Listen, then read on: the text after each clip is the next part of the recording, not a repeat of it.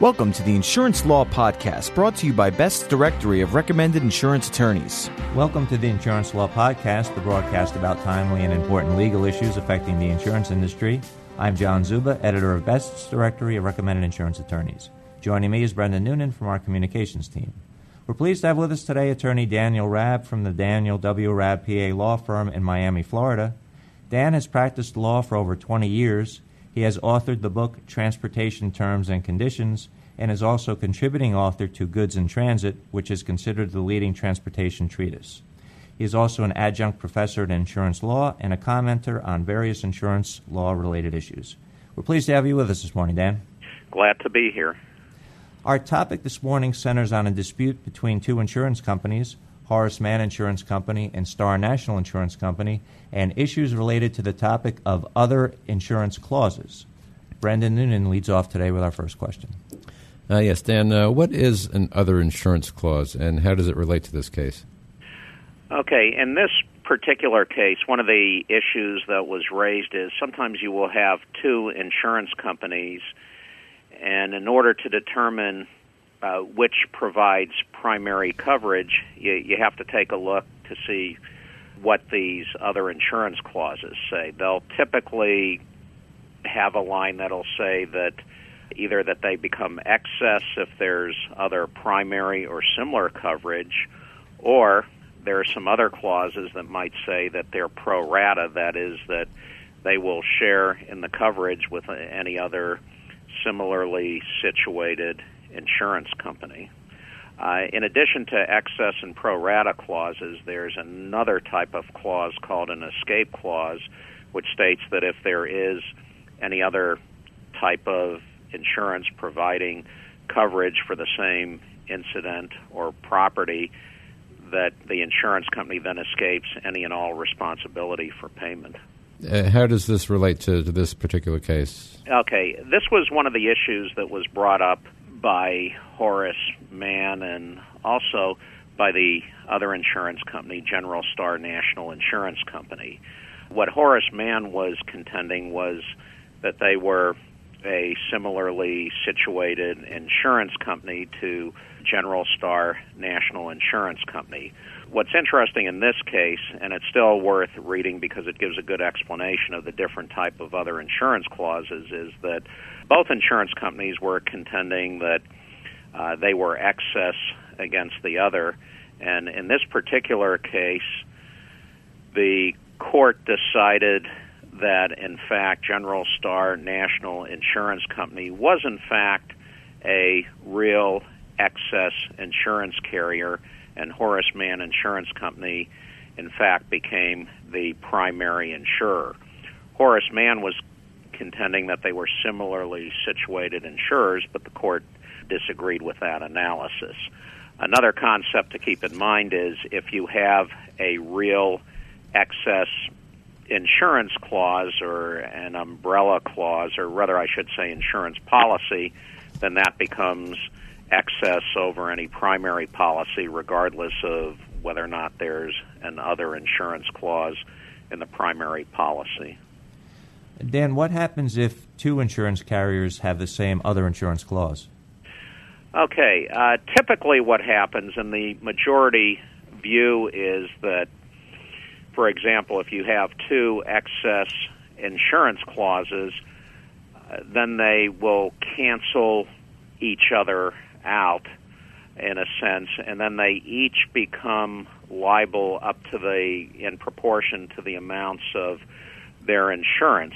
So, in other words, if let's say you have a policy, there's $15,000 worth of damages, and you have two policies that cancel each other out, and the limit of responsibility on one policy is 50,000 and a 100,000 on the other, then the insurance companies would pay in proportion to the coverage that is 10,000 by one and 5,000 by another. Now, some other situations that you want to be aware of is what happens if you have a pro rata clause and an excess clause. In the state of Florida and in most jurisdictions, the pro rata clause will become uh, primary, and it's kind of unfortunate, but that's the way the law is that the insurance company that says, well, we're going to be fair about this and pay our fair portion will, in fact, become the primary insurer.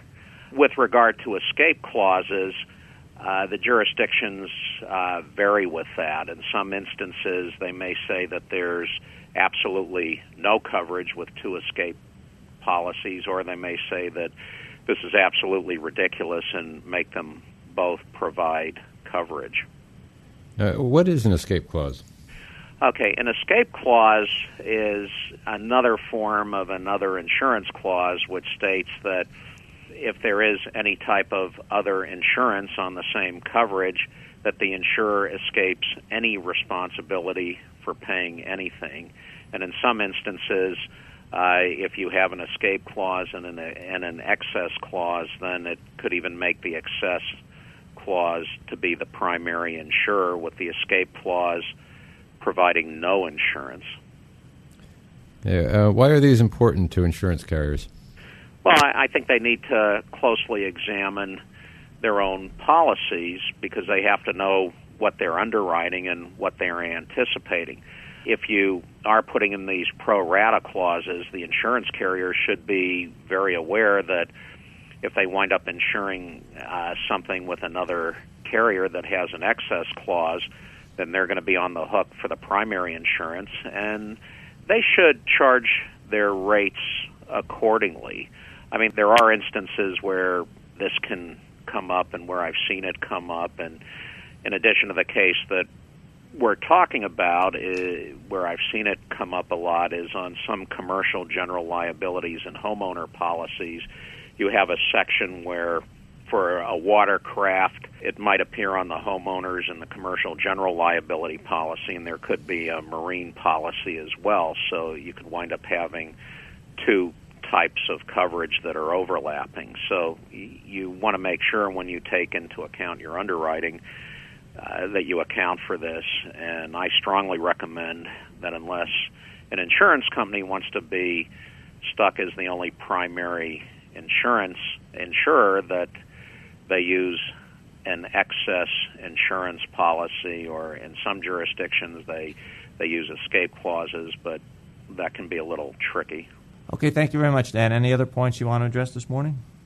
No, I would say that that would be the major points. The the other thing to emphasize, which was raised in the Horace Mann Insurance Company, is that these clauses don't come into play unless you have similarly situated insurance companies. In other words, if you're a true excess or umbrella insurance carrier, uh, the courts are not going to consider the other insurance clauses in terms of assessing the responsibility of a policy that was intended to be the primary insurance.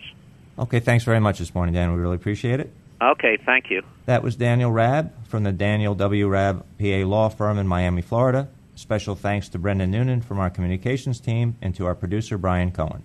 And thank you all for joining us for the Insurance Law Podcast. To subscribe to this audio program, visit podcast.insuranceattorneysearch.com or go to online directories such as iTunes or Google or Yahoo's podcast directory. And if you have any suggestions for a future topic regarding an insurance law case or issue, please email us at lawpodcast at ambest.com. I'm John Zuba, joined by Brendan Noonan, and now this message.